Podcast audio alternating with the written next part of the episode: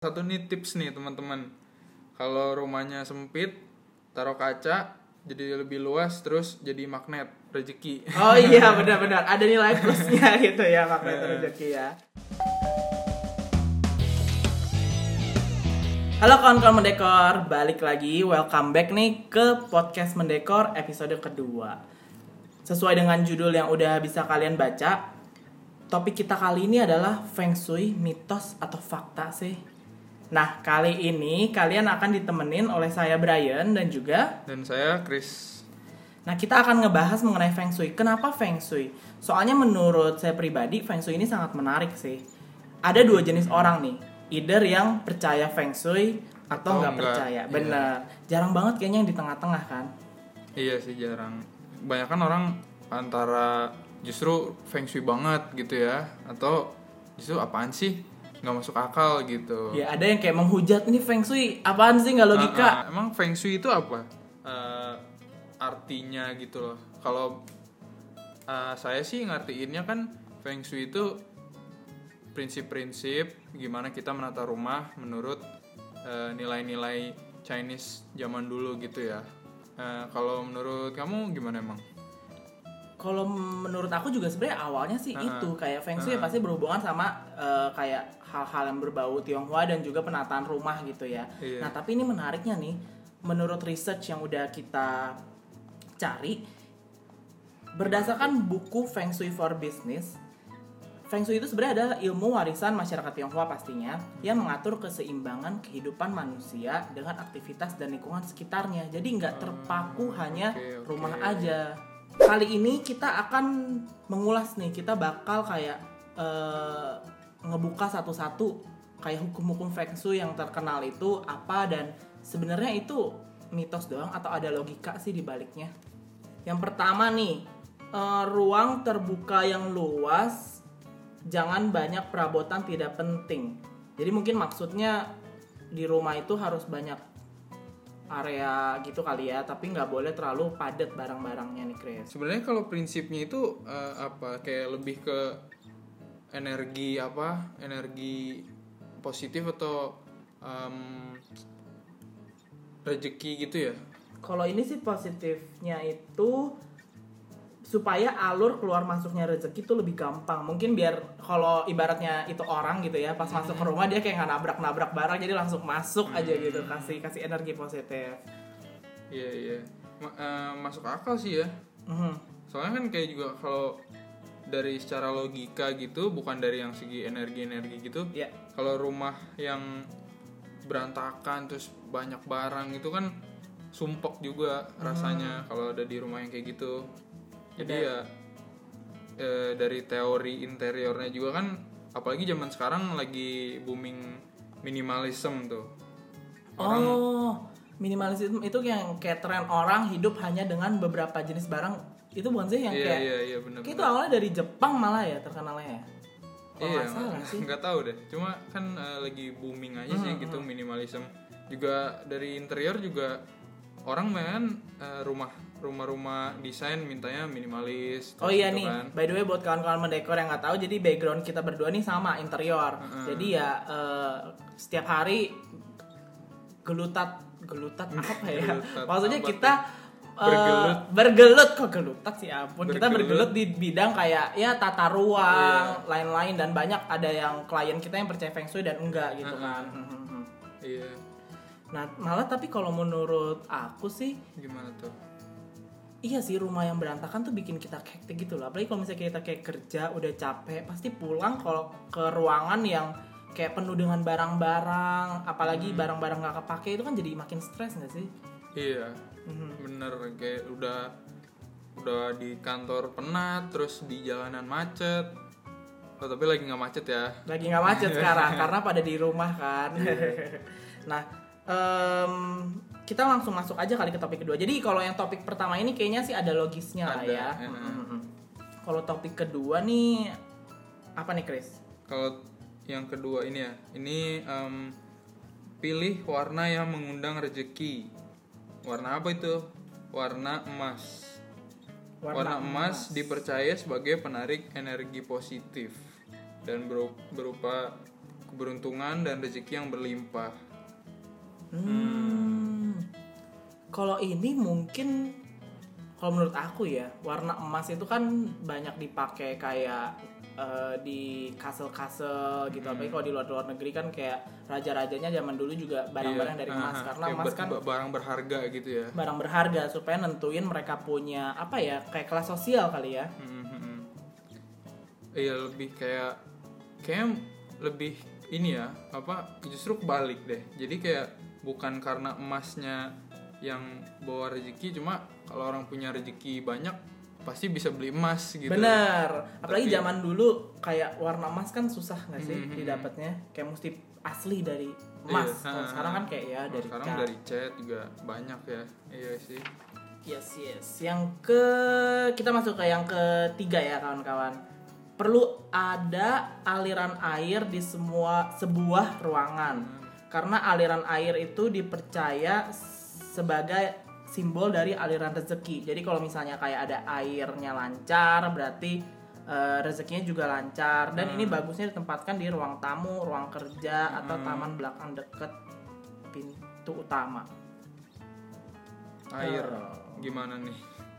Kalau air, Agak ini sih eh, bingung ya. Kalau literally apa kayak air menyebabkan rezeki agak bingung sih. simbolisnya sih Iya. oke sih. Simbolisnya air mungkin mengalir seperti rezeki mengalir seperti air gitu ya. kalau air itu kan identik sebenarnya kalau kayak kita dalam interior misalnya kita Ah. menggunakan unsur air itu kan untuk menyebabkan sebuah relaksasi Relaks, atau bikin iya, iya. orang Ah. tenang kayak gitu kali ya dan ya kalau misalnya Oh, ini nih gimana? kayak ini kali ya masuknya kalau di zaman sekarang itu elemen dekoratif kali ya di ruangan. hmm bener Karena bisa kan di air kalau- mancur kecil Iya iya gitu. gitu. Karena kan kalau zaman dulu ya nggak ada TV atau nggak ada ya elemen dekoratifnya ya dari itu air terjun atau ta- eh, tanaman, taman-taman, air mancur gitu ya. Jadi bener sih tadi yang relaksasi lebih ke relaksasi masuknya. Hmm, betul Kalau- betul. Kalau sekarang kan relaksasi bisa berupa misalnya kita pakai eh, AC itu juga bisa bikin Ah, makin ah, relaksasi makin tenang ah. atau misalnya kita bisa pakai tanaman-tanaman palsu. Iya. Kalau dulu Dulu nggak ya, bisa. Iya, cuma Jadi ya- adanya itu doang. Kalau mau tanaman ya tanaman asli. Jadi mungkin ini kalau air sama dengan rezeki bisa juga lah ya kalau misalnya kita tenang kita relax kita makin fokus nih Ah. ngurus anak fokus Ah. terus kayak kerja kita lebih fokus nah Betul. mungkin dari Lebih- situ tuh Mm-mm, bisa produktif datengin jadinya ya. bisa datengin rezeki dan produktif Iya iya benar-benar. ternyata agak agak agak susah nggak sih kayak kita tuh eh, ini kan analogi orang zaman dulu ya Ah, ah. kita untuk bawa ke kehidupan sekarang sebenarnya agak sulit ya tapi agak sulit cuma menurut aku sih eh, berbasis logika juga ini sih apa namanya? Eh, berbasis logika ya berbasis Ada logika benang jadi merahnya iya, iya, gitu ya? ha. jadi menarik ya. bukan cuma kayak mitos air mengalir ditaruh di ruang tamu jadi rezekinya mengalir gitu. Bener-bener jadi kayak enggak, ada saldo enggak, bank ah, nambah ah, terus gitu ya. Nggak nggak gitu juga ya. Nah yang berikutnya nih. Wajib menempatkan kaca dalam ruangan karena kaca dipercaya sebagai pembawa energi positif. Bahkan kaca dipercaya sebagai magnet rezeki. Waduh.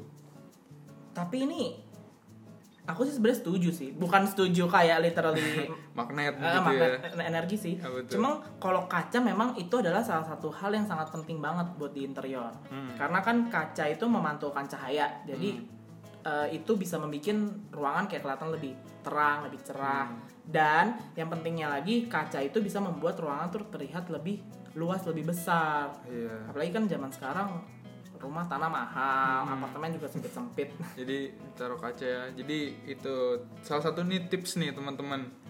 Kalau rumahnya sempit taruh kaca jadi lebih luas terus jadi magnet rezeki. Oh iya benar-benar. Ada nilai plusnya gitu ya magnet rezeki ya.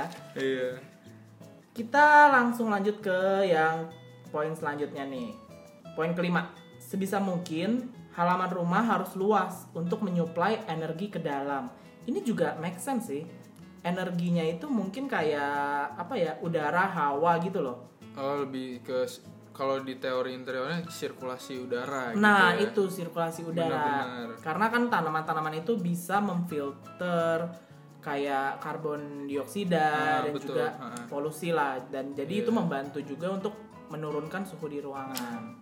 cuma eh, kayaknya kalau menurutku sih nggak harus kayak luas gitu cuma ada lah gitu ya jadi paling nggak kalau misalnya rumah di pinggir jalan ada pembatas antara kayak polusi-polusi dari kendaraan biar jangan langsung masuk ke rumah tapi lewat taman dulu difilter dulu gitu ya Hmm, bener juga itu ide ide bagus ya kok, eh, taman di se- apa di depan rumah tuh harus ada taman. Hmm, hmm, hmm. Kalau muat, eh, muat. Kalau misalnya memungkinkan kasih taman sih bagusnya emang kasih taman sih. Apalagi Iya. kalau misalnya kita punya taman yang luas itu kan untuk keluarga baru misalnya masih punya Hmm. anak kecil, nah mereka bisa bermain di taman, jadi nggak kayak gadget lagi, gadget lagi, gadget lagi. Gadget lagi. Ini masuk juga ya sama yang tadi poin tentang air mengalir tuh. Oh yang Jadi, ketiga ya? eh, bisa apa namanya? Selain buat ini juga buat sirkulasi udara tapi juga bisa jadi elemen dekorasi di rumah gitu ya. dan bisa bikin kita makin rileks. Heeh. Nah ini by the way kalau kita tadi balik lagi nih ke poin ketiga nih dari catatan kita memang air itu bagusnya ditaruh di taman belakang. Hmm. Jadi kayak pas banget nih dua dua dua hukum feng shui ini. Heeh, hukumnya ber apa tuh Sinambungan, berkorelasi kolerasi. Waduh, bahasanya tinggi banget ya. Terus yang keenam, yang keenam rumah yang gelap dan suram. Faktanya arsitektur arsitektur, rumah yang terlibat eh terlibat terlihat terlihat gelap tidaklah baik. Hmm, Tempat yang terang dan penuh cahaya tentu akan membuat energi di rumah lebih baik. ini jelas sih Ini iya sih. jelas lah kalau rumah gelap suram kayak eh, udah gelap suram terus tadi yang poin pertama sumpek lagi waduh ini rumah apa gudang ini? Heeh. ini mah gudang ya tapi aku juga setuju banget sih kalau yang ini sih. bener sih kalau rumah eh, tapi em, kalau misalnya zaman sekarang ada juga loh tapi orang yang kayak rumahnya tuh mau nuansa-nuansa warnanya yang gelap terus yang roman romantis gitu Oh iya iya. Kalau itu gimana tuh Kayak kira-kira? misalnya unsur industrial segala Hmm. macem. Nah kalau kita nih sebagai desainer sebenarnya tone ruangannya itu tone itu maksudnya kayak apa ya Eh, pemilihan warna lah Hmm, warna pada dinding warna pada barang warna pada lantai itu gelap it's okay cuma tetap harus pencahayaannya tuh maksimal Iya jadi gelap itu bukan berarti redup Hmm. gitu tapi cahayanya terang jelas hanya aja eh, tone warna interiornya itu gelap it's masih oke gitu karena ya tadi kamu bilang juga kalau Gimana? gelap dan suram itu bukan hanya bawa kayak mood kita lemes Hmm. maksudnya nggak semangat tapi juga bisa merusak mata sebenarnya nonton Iya, gelap-gelap hmm, terus-terusan hmm. nggak bagus Bener. belajar terus-terusan nggak bagus Oh, gelap-gelapan gelap ya. apalagi ada anak kecil kan nggak bagus Jadi sebenarnya bukan em, kan kayak yang interior yang gelap-gelap tuh gaya-gayanya yang industrial terus yang kayak model model apa lagi sih yang gelap kira-kira? Em, ada juga sih yang kayak di hotel juga, maksudnya sebenarnya Iya, hotel kamar ah. gelap ya, karena Ah. memang tujuannya untuk kamar. Ah, ah. Tapi kan kita bisa lihat nih kalau hotel bukan berarti semuanya. salah sebagai eh maksudnya bukan bukan maksudnya salah dari segi feng shui ya. benar-benar nggak nggak semuanya salah sih. Heeh. Kalau misalnya tujuannya tepat boleh-boleh aja sebenarnya gitu ya. Betul betul. Heeh. Sebenarnya sama aja lah ya kayak kita eh, kayak kita belajar juga kan hal-hal yang baik ya kita ambil, kalau yang nggak baik ya kita tinggalkan. Heeh, Sebenarnya sama sih kayak feng shui ini ya. Heeh. Terus Next apa nih? Banyak next. kerusakan sangat dilarang. Jika kamu memiliki bagian depan rumah yang cacat, ada baiknya segera diperbaiki. Ya iyalah ya. ini juga ini ini logika sih. Pasalnya, rumah yang jelek di segala di segala bagian termasuk fasad tentu dapat menghalang- menghalangi energi baik. Hmm, Gimana tuh? Mungkin ini kalau menurut aku sih ya, misalnya nih Gimana di ada ada rumah-rumah yang kayak eh, rusak terus suram, Heeh. itu kan tamu juga jadi males datang sebenarnya kan, iya nggak sih? Kayak Iya, orang kayak malas berkunjung aduh malas banget nih ke rumah ini. Atau misalnya kita buat acara di rumah orang lain aja deh karena rumah dia kayak begini gitu. Nah kalau misalnya orang-orang Bisa, aja bisa, enggan bisa. buat datang itu kayak bisa mengurangi peluang kita gitu loh. Siapa tahu orang Iya. itu membawa something atau misalnya Ah. membawa kayak insight atau opportunity buat Iya, buat iya. kita kan. Nggak harus berarti nggak harus selalu rezeki maksudnya uang ya? Betul bener. Jadi rezeki kayak- itu kan nggak nggak hanya uang ya. Ah, jadi kayak kemungkinan maksudnya kayak ketemu teman baru misalnya ya gitu kan lagi ada acara di rumah kita atau apa namanya karena rumahnya bagus jadi asik nih di rumah dia aja terus ketemu orang-orang baru ketemu kesempatan mungkin nanti kenalan malah buka usaha gitu oh ya. iya iya benar benar banget bareng-bareng kalau cocok gitu Jadi di sini kita belajar juga ya kalau kita pikir lebih dalam lagi sebenarnya rezeki nggak literally uang, Uh-uh. tapi bisa aja kesempatan, Uh-uh. waktu, persahabatan nah itu dan lain-lain. Kita lanjut ke yang poin nomor 8 nih. Terlalu banyak pilar. Pilar-pilar yang banyak itu akan membuat konotasi yang jelek dan membuat rumah itu menyerupai sebuah penjara. Energi jahat banyak berkumpul di sana. Kalau ini eh, aku agak nggak yakin sih karena nggak nggak kepikiran juga mesti kan kalau kayak banyak pilar kayak banyak orang justru biar rumahnya kelihatan mewah dikasih pilar apalagi di fasad ya Hmm. dikasih pilar-pilar banyak-banyaknya gitu buat padahal sebenarnya nggak perlu Oh kayak misalnya kayak gaya-gaya Renaissance, Ah, sebenarnya kan klasik-klasik klasik-klasik gitu. gitu kan banyak yang eh, apa namanya nggak nggak perlu kasih pilar tapi ada pilarnya gitu. Dan tapi kebanyakan yang kayak gitu rumah-rumah yang tanda kutip gedongan gitu. Malah kayak- malah kayak rumah mewah dan iya Mahal gitu kayak ya? mewah. Kalau ini gimana? Kalau menurut kamu gimana? Iya, menurut aku juga pilar itu boleh tapi tergantung dari si desainnya sendiri kan. Hmm. Kayak kalau kita misalnya pilih stylenya minimalis atau contemporary itu agak aneh misalnya ditambahin Ah, pilar iya, di iya. depannya. Dan kalau ah, kita menggunakan pilar itu juga harus diperhatikan sama proporsi si rumahnya sih. Ah, Misalnya let's say rumahnya nggak terlalu gede tapi pilarnya di depannya sampai 10. Kan itu kayak iya. aneh Itu juga. emang, eh, nggak masuk akal juga Hmm. ya tapi tergantung sih tergantung kayak tadi ya kalau yang eh, tujuannya bisa tercapai nggak harus kayak by the book banget juga kan Hmm, betul betul. bisa kita pilih-pilih mungkin ya itu tadi ya kalau pakai ya pilar kalau menyerupai penjara berarti pilarnya banyak banget berlebihan gitu kan Hmm, padahal di penjara banyaknya tembok bukan pilar oh iya ya tembok dan jeruji, besi ya iya. Eh, eh, eh, eh. Heeh. kita Next deh. next deh Chris Next, lantai 2 harus lebih luas dari lantai di bawahnya. Kadang area lantai 2 malah lebih besar dari lantai 1. Oh, bukan harus ya. Lantai 2 lantai dua harus lebih luas malah kadang tuh lantai lantai dua harus lebih luas oh ini salah deh enggak enggak. kebalik nih kita berarti lantai, Lantai- satu harus Ah, iya, lebih benar, luas benar. dari lantai dua Mm-mm, karena terkadang rumah lantai dua lebih besar daripada lantai satu itu nggak bagus katanya feng shui tapi kita Katanya coba feng kita pertimbangkan dari unsur interiornya guys Dari fungsionalnya sih kalau menurutku kurang tepat.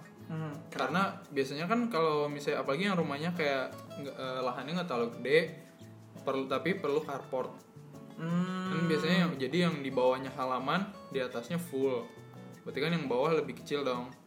Itu sebenarnya kan nggak masalah gitu. Hmm. Tapi kalau misalnya dari logikanya juga ada logikanya yang uh, kalau misalnya lantai dua lebih gede, penopangan masa yang kakinya lebih kecil gitu Struktur. kan nah, strukturnya.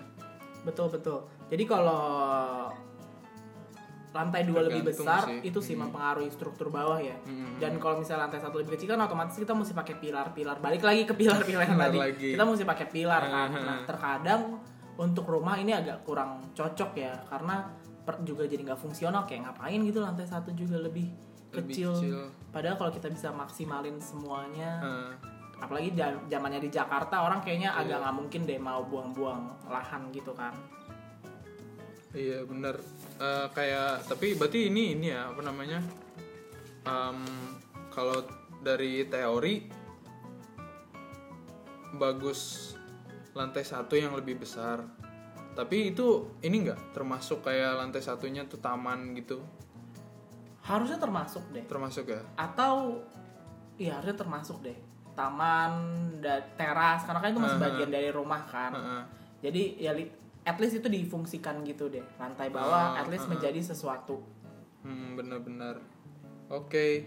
By the way nih Chris sebelum kita lanjut ke yang sebelumnya Hmm, ini saya pengen sharing juga nih. Jadi ada klien saya dulunya sebenarnya tuh dia bukan nggak ada keturunan Tionghoa sama sekali gitu loh. Hmm, Eh, tapi dia percaya? percaya feng shui. Oh, dia oke. katanya dia belajar Hmm, mengenai hmm. feng shui karena ya itu tadi ternyata pada saat kita udah pelajarin lebih dalam Heeh.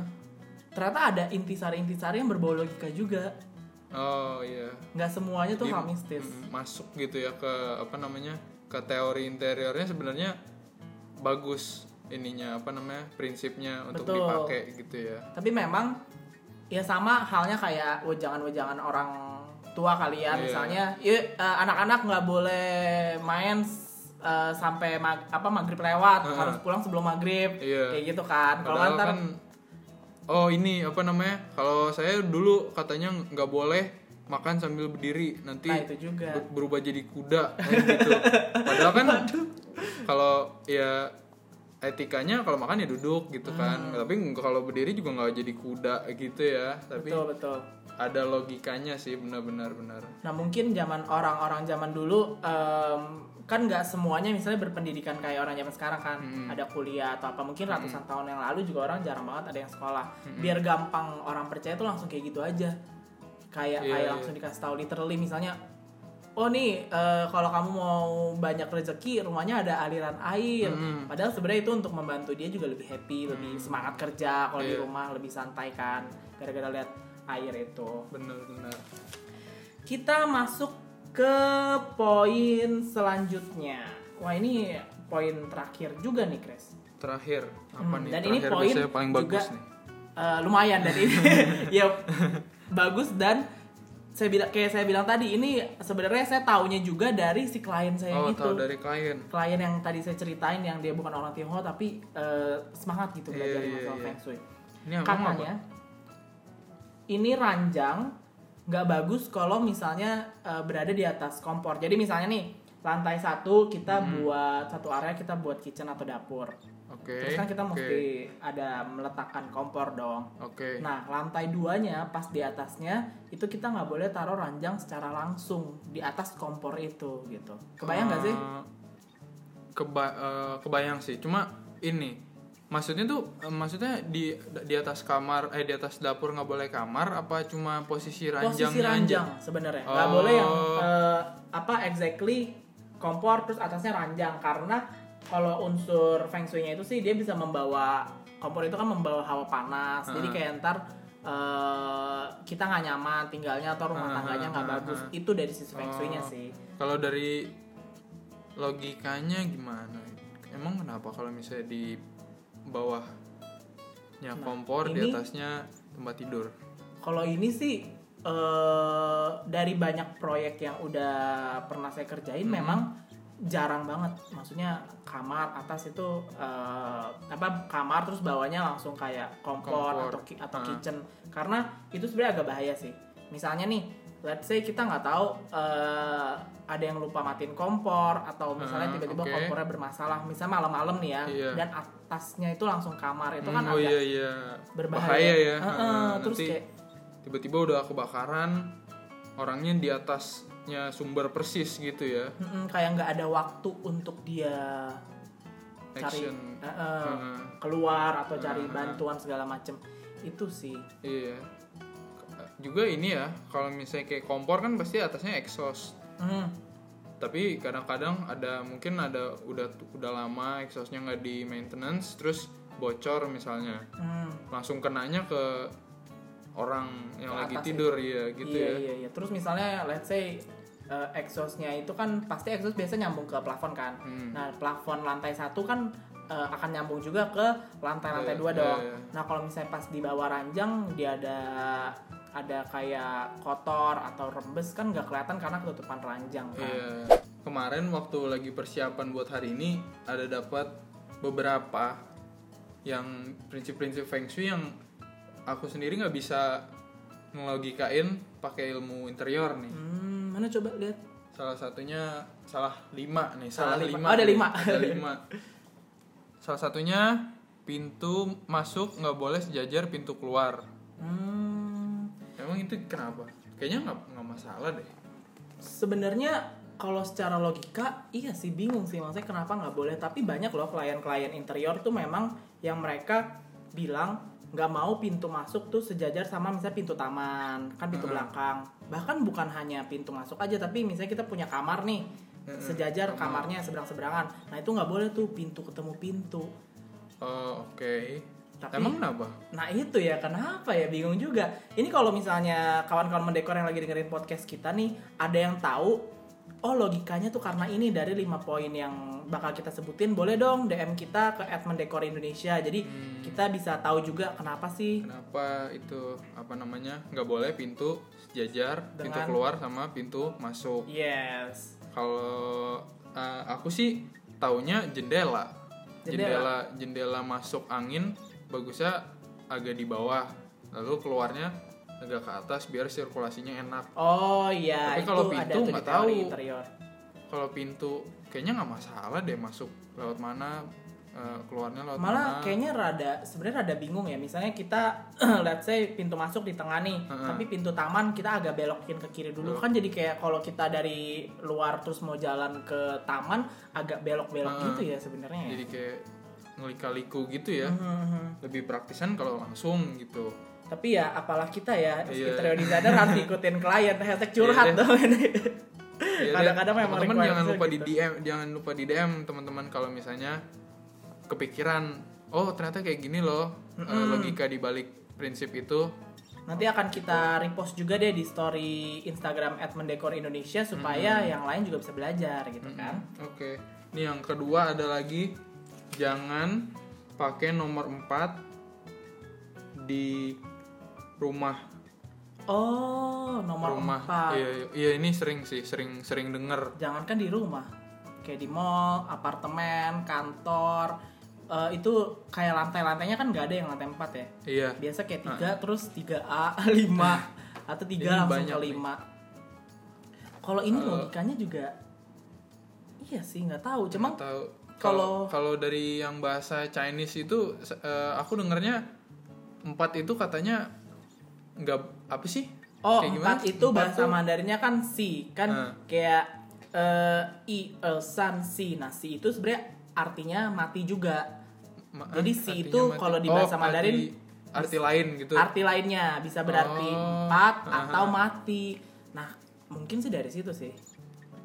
Jadi orang kayak nggak mau beli properti atau nggak Iya. mau punya lantai gedung empat takut nanti negatif atau kayak iya benar benar benar ada hawa-hawa Kayak- apa. bener sih yang itu sering banget satu dua tiga tiga a lima gitu ya Nah, itu tadi. itu nih ada lagi aku ketemu kemarin ini agak ini sih aku sendiri juga kayak agak puyeng sih mikirannya Menggaruk-garuk kepala pada Ah, saat membaca ah. gitu ya. nih de- eh, kasih elemen dekorasi pembawa rezeki. Nih tapi ini ada patokannya juga nih. Kayak salah satu elemen dekorasinya patung kodok lagi gigit uang. Oh, itu eh, akan mendatangkan rezeki katanya. Terus patung ikan arwana aduh itu gimana tuh? Nah, kalau misalnya nih kawan-kawan mendekor ada mungkin yang pernah ke kantor atau ke tempat tinggal eh, teman-teman kita yang Tionghoa pasti banyak sih yang yang kayak tadi kamu bilang poh apa eh, patung kodok gigit uang ya. Itu kayak memang banyak karena terkenal mendatangkan rezeki karena dianggapnya sebagai dewa uang dan lain-lain. Hmm, gitu. oh berarti ada ininya ya mungkin kayak dari kepercayaan religius Sebenarnya bukan ya religius, bukan religius juga sih, tapi kayak turun temurun gitu loh. Oh, oke Cuma ya itu nggak tahu juga Nggak kenapa. tahu ya. By the way, kenapa harus kodok kalau anjing gigit? Oh enggak, nggak boleh atau? Kenapa Kodok. gitu? Heeh. Terus next ada lagi dapat ini sama nih, agak geleng-geleng kepala juga pas baca. Apa tuh? Kalau eh, buat bawa hoki harus ada di rumah ada akuarium yang diisi 8 ekor ikan. Waduh, exact abis nama angkanya ya. Terus 8 ekor dan ini dibagi lagi 7 harus warnanya emas atau merah yang satu warna hitam nah Hmm. ini kenapa nggak tahu nih nggak tahu juga ya. Tapi kalau warna emas itu berarti mirip sama Iya, oh kalau emas tadi ada ya ada prinsipnya tuh. Karena kan karena warna hoki Iya, karena war, kebanyakan warna-warna emas dipakai oleh orang-orang yang berduit lah, Hmm. terutama zaman dulu. Tapi kalau exact Kalau- kayak gitu, iya. bingung juga nih. Ada nggak sih kayak teman-teman mendekor yang beneran Apa bisa men-solve ini? Ini kayak logiknya dibalik prinsip ini nih apa nih kita juga perlu bantuan kalian nih untuk nge-solve ini ya. Terus terus, aduh, makin makin puyeng aja nih. Selanjutnya apa nih?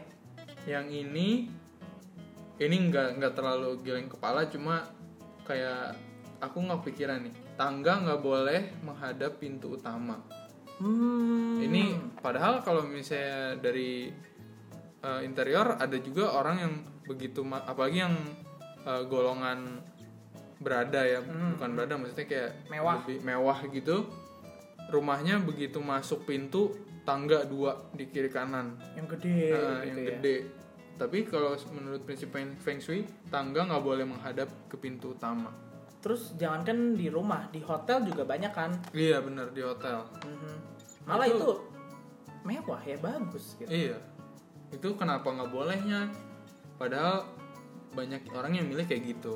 Hmm, bingung juga nih padahal ya itu tadi sih sa- salah satu kalau kita lagi ngedesain terutama kita ngedesain hotel salah satu teori yang Hmm. yang paling mudah misalnya untuk menambah tingkat kemewahannya lah Iya, ya ha. habis masuk kita langsung kasih tangga yang gede Iya. banget yang mewah gitu kan Heeh. Itu.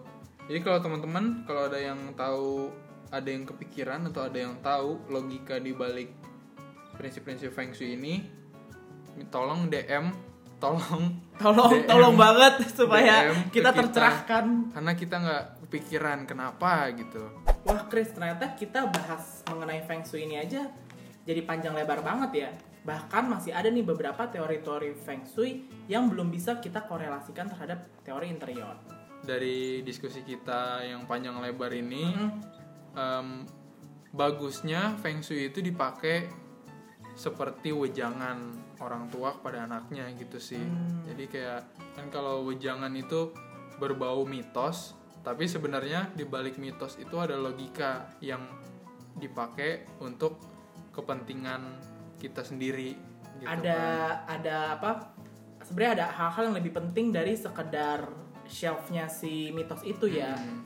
Jadi bungkusnya aja mitos, tapi isinya tetap fakta gitu. Hmm, setuju banget. Nah, kawan-kawan mendekor, ini udah menjadi akhir dari podcast kita Feng Shui, mitos atau fakta. Tolong bagi kalian kalau merasa bahwa wah podcast ini memberi saya pencerahan atau menambah ilmu-ilmu nih buat saya, di-share dong ke Instagram story kalian atau kalian bisa chat-chatin teman kalian, eh nonton nih podcast mendekor.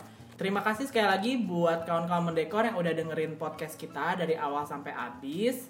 Jangan lupa untuk terus tungguin podcast-podcast mendekor selanjutnya. Yes. Bye-bye. Bye-bye.